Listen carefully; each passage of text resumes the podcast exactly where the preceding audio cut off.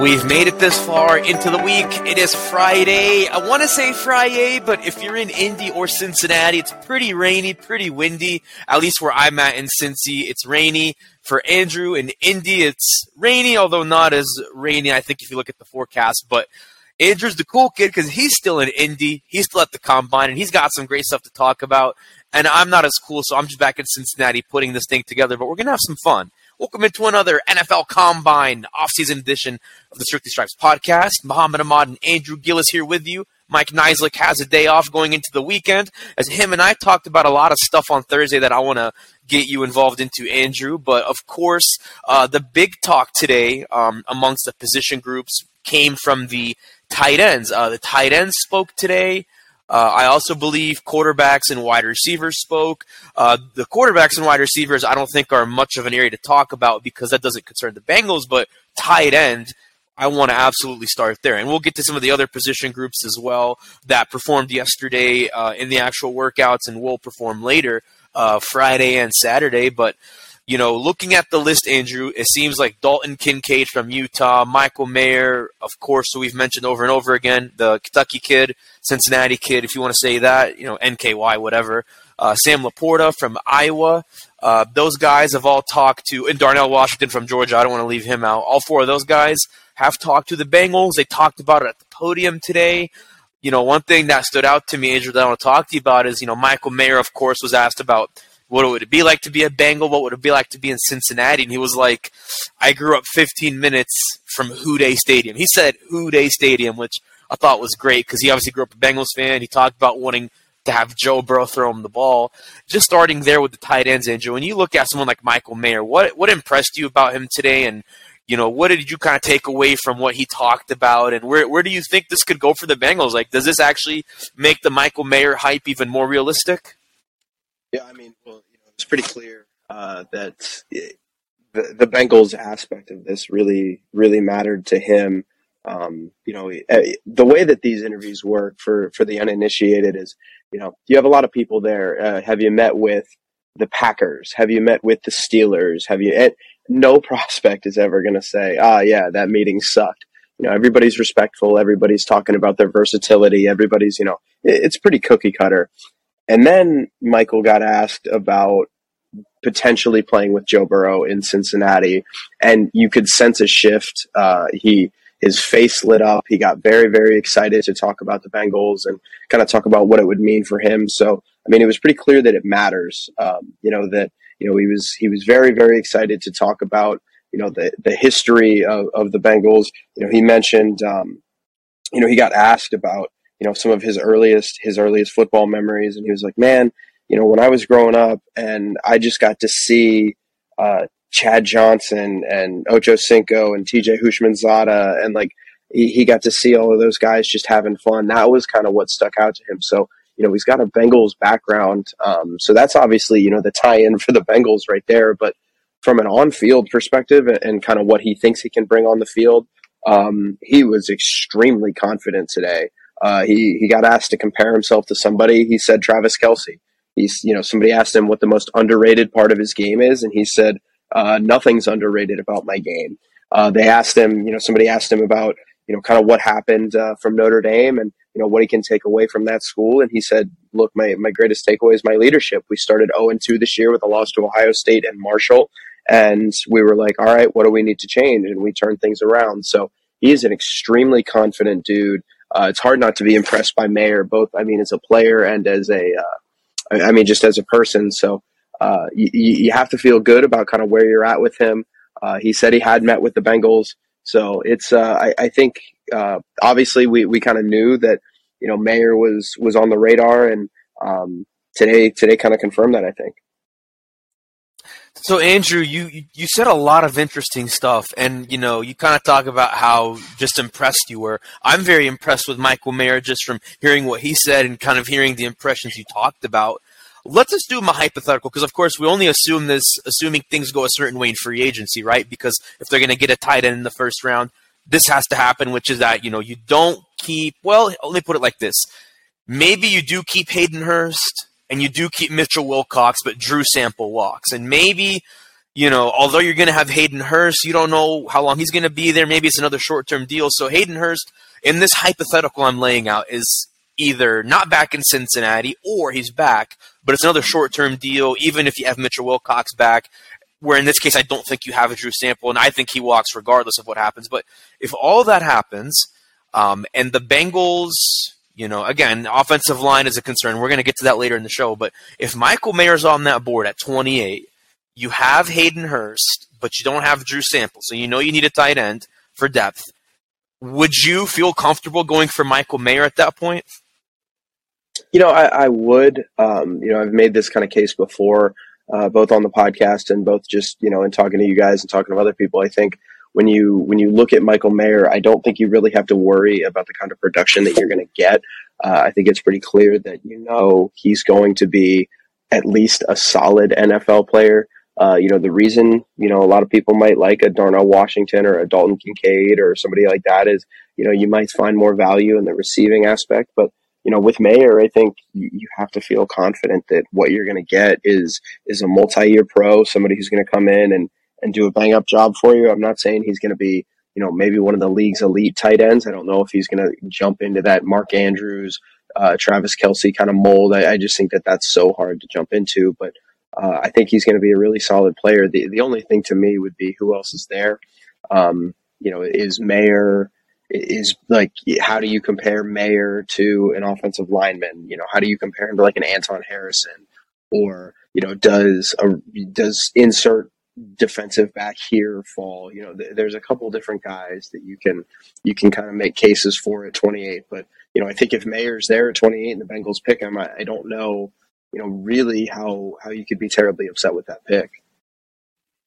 And the beautiful thing, like I talked about earlier in the podcast, is you know Duke Tobin, Bengals director of player personnel, said that that number 28 pick is so flexible. Whether it's a Michael Mayer or uh, an offensive tackle, or maybe, and I want to pivot to this in a little bit, but just to kind of give you an idea of where I'm going with this, you could maybe go for corner. But before we even talk about that position, before I jump the gun, you know, you mentioned Darnell Washington, Dalton Kincaid. I mean, you also have Josh Whyle, the UC kid. We talked about him when we were doing our tight end reviews and mentioning possible fits if the Bengals don't get like a Michael Mayer or Dalton Kincaid, you know, or any of those top tier tight ends. That, that's a name that's very interesting. You know, kind of talk to me, Andrew. Like when you look at Darnell Washington, Dalton Kincaid, and Sam LaPorta, those three, I want to kind of zoom in on those three specifically. You know, what do you like about them? Obviously, they met with the Bengals, and so I'd imagine the Bengals are very impressed and or interested in them. You know, what did you like about those guys from talking to them today? And you know, where do you think they could fit in the grand scheme of things, even if maybe the Bengals don't go for that in the first round? Like maybe, you know, they go for that in the second or third round. What do you make of what those three guys could bring? Uh, and it was Kincaid, uh, and who were the other two? Oh, I'm sorry, my mic cut out for a second there, Andrew. I was saying uh, Dalton Kincaid and Sam LaPorta and Darnell Washington. You know, I like to call those guys the big three outside of Mayer, if that makes sense. Oh, I, I, I, I mean, I think that's doing a little bit of a disservice to Luke Musgrave too, the tight end out of Oregon State. Um, you know, I think the thing with with Dalton Kincaid and with with Darnell Washington, you know, specifically with Washington, uh, you get you're drafting a guy who you know is six foot seven, two hundred and seventy pounds, and can move. So you know, if you drafted Darnell Washington, you're doing that in order to get a guy who, you know, okay, we think this guy can be an athletic monster for us here over the next handful of years. You're kind of shooting for upside there. Uh, obviously, he was not a starter at Georgia because uh, you have, you know, one of the best tight ends in college football, maybe the best tight end in college football in Brock Bowers. So you, have got uh you, are kind of betting on athleticism there with with Washington. Although what he showed you uh, was was pretty impressive. Um, Dalton Kincaid was the only other tight end group I was in uh, in terms of a media scrum. Um, you know, you got kind of the same vibe from him. He was uh, he was a pretty confident guy. You know, I think you know the the word of the week is uh, is versatility from people. You know, everybody likes to talk about how they're versatile. They can play inline tight end. They can play in the slot. They can play. They can do a lot of different stuff. And you know, he kind of honed in on that.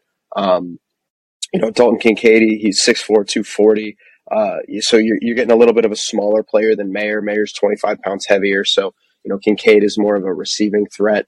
Um, which I'm I'm curious to see how the Bengals look at these tight ends, considering you might need somebody who's you know maybe a little bit better of a blocker, especially if you're going to have some problems at tackle. Um, and then Sam LaPorta, you know, I think that's. Uh, I mean, I think you're going to get a typical Iowa tight end out of him. Um, you know, he's he's a solid player. You're not really going to get a ton of. Uh, how do I put this? I, I don't mean this in a negative way. I don't think his receiving upside is is as high as like a Mayer or a Washington or a Kincaid. Uh, you know, he had two pretty good years at Iowa, um, but I, I, just think that you're kind of getting. You know, he's going to be the guy if the Bengals don't draft a guy in the first round, second round at tight end. He's the guy you're looking at in those middle rounds to uh, to come in and, and kind of fill a role for you. And you're saying that would be Kincaid? Is, is that who we're talking no, about? No, that would be um, that would be LaPorta. Sorry. So if you're going to pick Kincaid, or LaPorta, okay, you're going to have to pick Kincaid or Washington. You're probably Kincaid, Washington, Mayer, or you know probably even Musgrave. You're probably going to have to pick them in rounds one or two. And uh, but with LaPorta, I think you can wait a little bit. I, li- I like how you kind of rank that order there, and I'm so glad you laid that out because I think it gives you know people listening and honestly even me kind of some clarity of like okay where do the Bengals pursue a tight end, and in what order do you pursue those tight ends from you know Michael Mayer to LaPorta or whatever order you want to make? I don't know that I really disagree with any of that. I think you're really spot on there, Andrew. But there is one thing I think that's an interesting debate because I've seen this kind of on Twitter.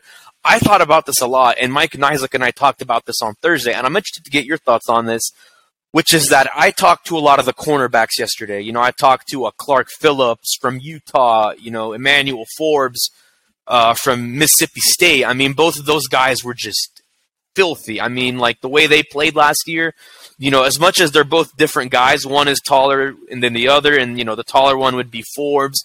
You know, they're both really nasty ball defenders. And I'm not saying that to be cliche, like, that's really what they are, is just they're really good in coverage. Now, as far as like run defense and versatility, I don't know if that's their strongest suits, which is maybe why they're those middle tier, you know, cornerbacks. I think, you know, PFF and most boards have them second, third round.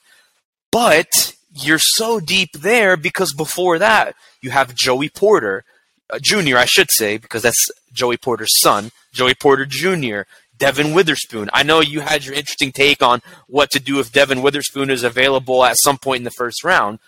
But Andrew, I mean, as deep as tight end is, and we're not saying it's not, and as deep as cornerback is, if you're at 28, and you know, like I said, you do have a Hayden Hurst, you do have uh, Mitchell Wilcox, and Michael Mayer's not on the board. Like maybe he goes to Jacksonville, whether or not they bring back Evan Engram, You know, he's off the board, but you can still get to Washington, Kincaid, LaPorta later. Do you go for a cornerback?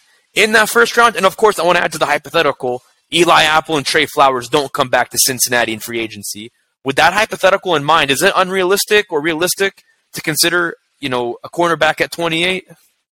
No, I don't think. You know, I think the craziest thing is, you know, I, I mentioned this. Um, I, I don't even know what day it was. The first day we did our podcast. This week is this week is very long week, but it was whatever day we were talking about. Kind of the, uh, I think it was Tuesday. Uh, we were, we were kind of going through options here, and I think the Bengals have kind of positioned themselves nicely, and you really do see the benefits because there are a lot of drawbacks. And I wrote about this earlier in the week. There are a lot of drawbacks to having a quarterback that are or that is going to make a, a lot of money here very very soon.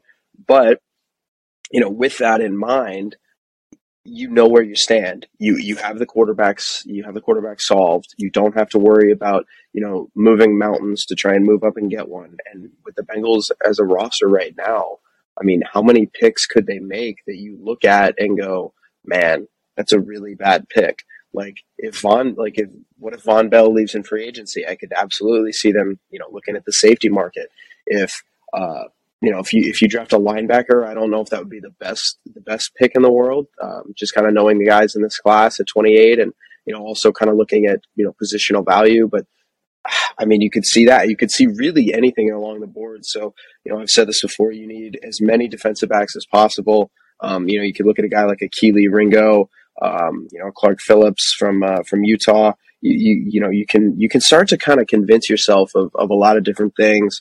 Um, you know, you could wait. I mentioned on our podcast before Julius Brents, that kid out of Kansas State, six foot four, really long and can fly. So there's there's options I think in the first two rounds for you at cornerback that you know I, again you're talking about a team that you have Chidobe Awuzie coming off an ACL, uh, Mike Hilton's nearing 30.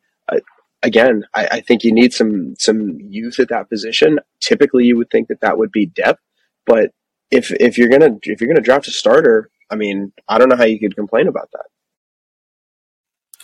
Yeah, I mean that's, and again, it all goes back to that word flexibility, as cliche and overused it might as it might be. I mean, they are in such an interesting position. I mean, this is why this is why I think not just in the last decade, but like in the turn of the since the turn of the century. So basically, since what the Paul Brown Stadium era, if you want to call it that, this is going to be the most uniquely challenging draft that the Bengals have had since the turn of the century. Because, like I said, or like you said, uh, Andrew, it's different when you've got Joe Burrow in his situation, and it's different when you've got you know, guys like, you know, Tee Higgins and Logan Wilson who can get paid. Like the Bengals are in just such a unique position that they've never really been in just because they've never been this kind of a championship contending team. Like because they're such a contending team, and this is a point that Mike made yesterday, which is that you're trying to win the Super Bowl.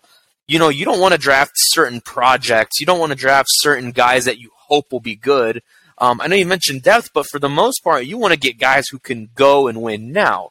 Um, and that's why I think it's so interesting when we talk about that 28th overall pick because it's like, oh, you need an offensive tackle. You got to protect Joe Burrow. But it's like, well, you know, what if you don't have Eli Apple and you don't have Tre Flowers, but you have Hayden Hurst? Like maybe you don't need a tight end or a tackle at that point because you've got cornerbacks who could do better than what Eli Apple did, better than what you know Tre Flowers did in the slot. You know, for, as much as I've kind of been critical of him, there's so much you can take out of that. But when we come back, I want to talk about some players that I mentioned yesterday who could and maybe should be restructured, not named Joe Mixon, and we revisit the frustrations with the offensive line, which is nothing new in Cincinnati. I'll tell you why it's not anything new when we return on the Strictly Stripes podcast.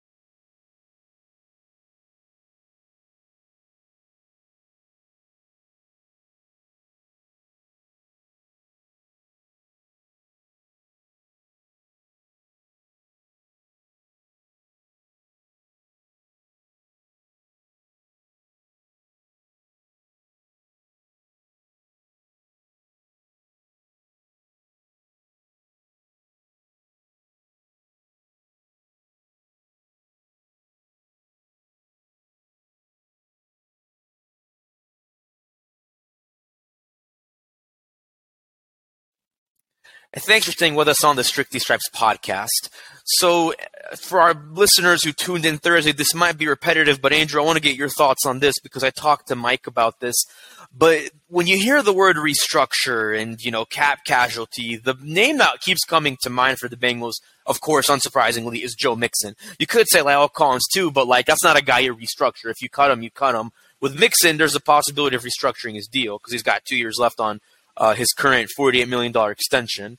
So if you are in a situation where, again, you're paying Joe Burrow, you need to make some cap space.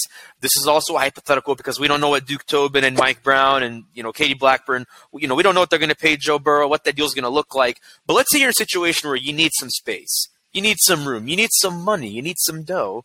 You know, I'm saying we can call whatever we want. At that point, you know, yeah, I think the Mixon talk is still real. But tell me if I'm crazy for thinking this, Andrew. Is it unrealistic to assume the possibility of restructuring Tyler Boyd's deal, restructuring Trey Hendrickson, like those other big cap casualties that maybe you can work around?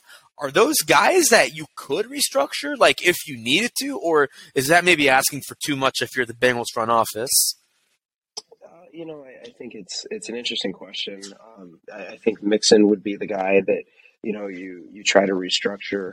Um, you know, if you cut him going into 2023 uh, pre June 1st, it's going to cost you five and a half million dollars in dead money. Uh, you're going to save 7.2 against the cap. Uh, but I, I, think if you know you're talking about a guy whose cap number is 12.7 million dollars, that that's not insignificant.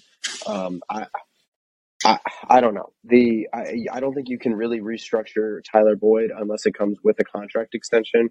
Um, I'm not really sure what you would do in that regard. It'd be a lot easier to do a, uh, a contract restructuring with Joe Mixon because he's got two years left on his deal, and Trey Hendrickson, who also has two years left on his deal.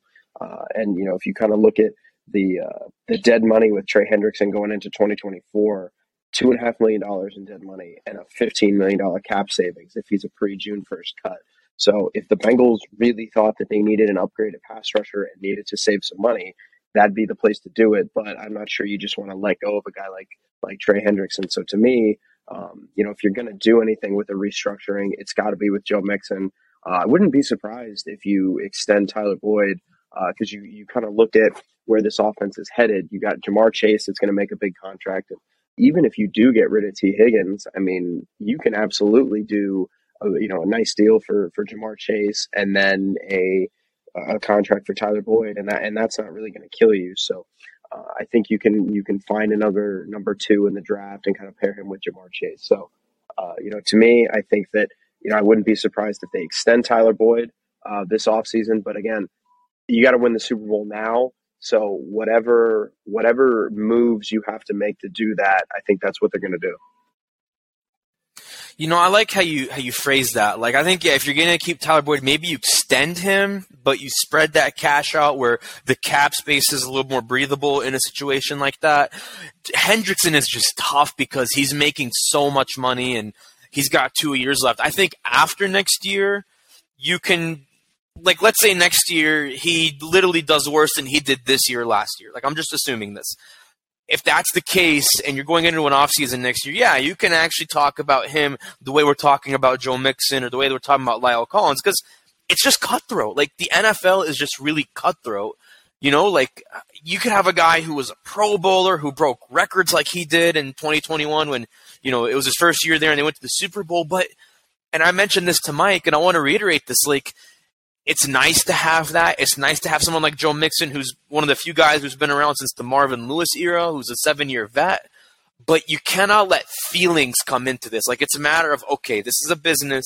We want to win the Super Bowl now. We want to revolve around Joe Burrow. Like, if it means cutting a guy loose that we really like, that's the NFL. Like it's one of the most cutthroat, I think, businesses in professional sports. But I just mentioned that because, like, you know, whether or not you restructure guys like that, whether or not you keep guys like that, it doesn't just affect the Joe Burrow situation. It affects, okay, what can you spend in free agency on some positions? Where can you allocate resources in the draft? And where in the draft you allocate them? Which leads to my next point about the offensive line Andrew, I don't know if you know this, but if you look historically, at least in the last decade, not only has the Bengals offensive line struggled to find the continuity that it's dreaming of having like other championship teams, but if you zoom in a little further, right tackle has been miserable. I'm just going to give you some PFF numbers of the Bengals right tackles within the last 10 years.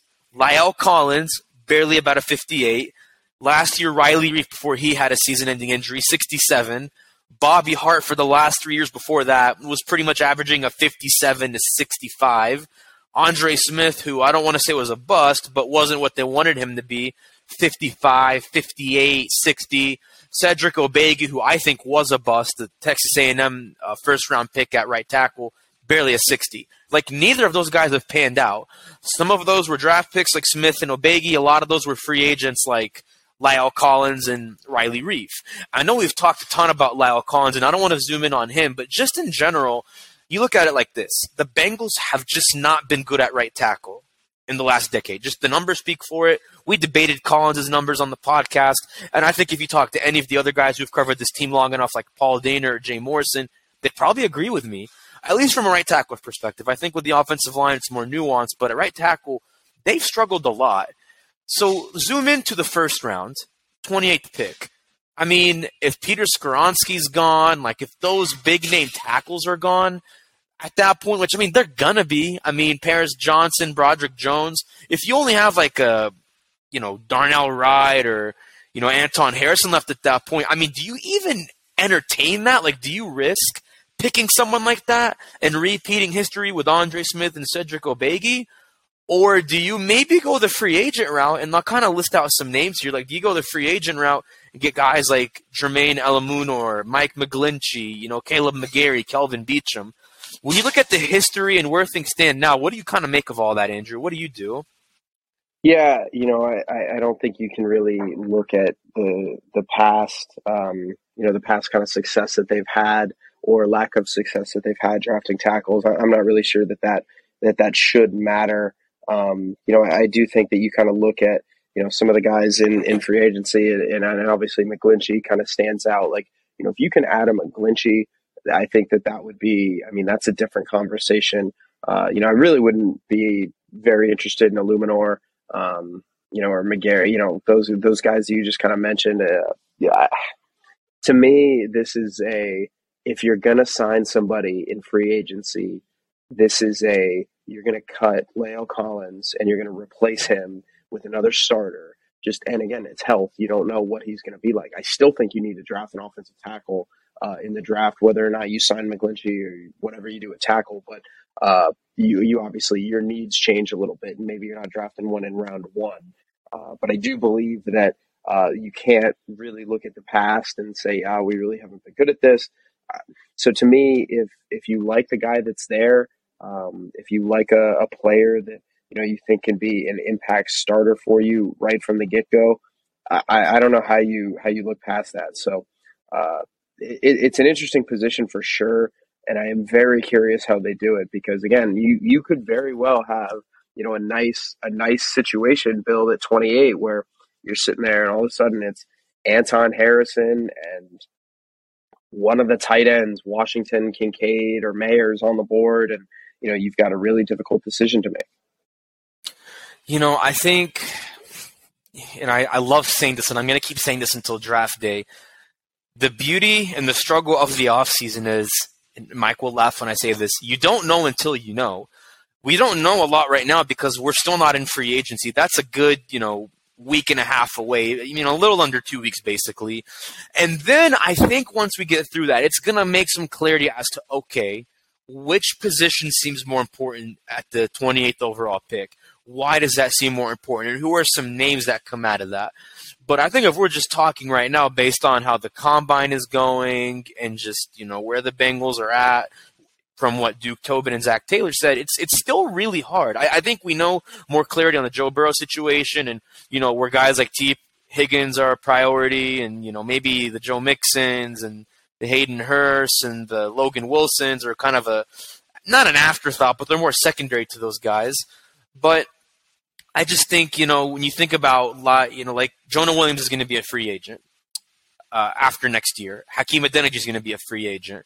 You don't really know what the future is for Jackson Carman. I mean, I think he proved himself a little bit at tackle. I think he needs uh, an offseason and a training camp to make more of a case for maybe starting for La'el Collins if he's not ready you know, at the beginning of the year, and that's something that Frank Pollack said he'd kind of have to see. You know, he didn't want to jump to any conclusions because you know he hasn't really seen Carman in training camp yet because that's still you know months away. But uh, it's tough, and I think with the Bengals, you know, you got to feel frustrated, like because you haven't had success at right tackle. You've had failure after failure after failure in the draft and free agency, and I think.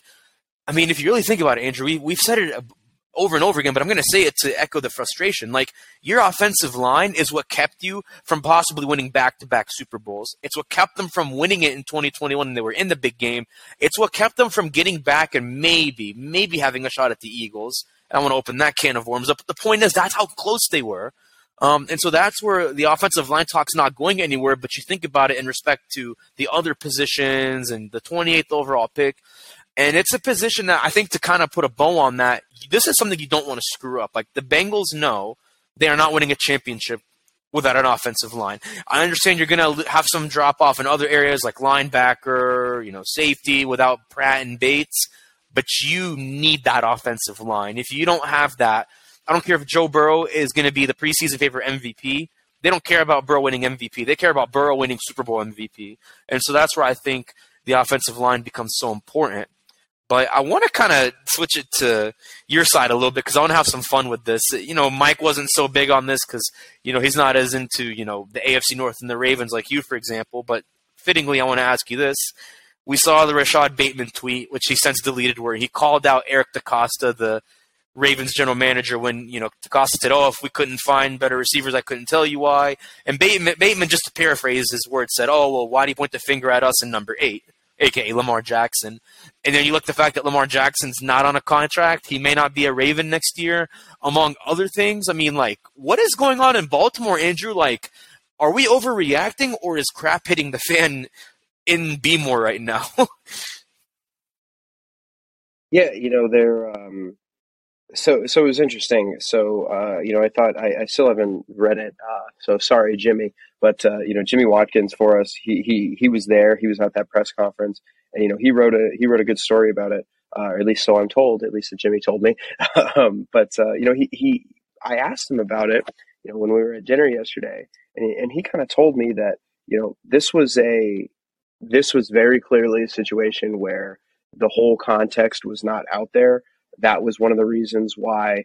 Um, you know, that was one of the reasons why that people kind of you know, people kind of blew up about it, and specifically Rashod Bateman, and you know, you saw Hollywood Brown chime in too.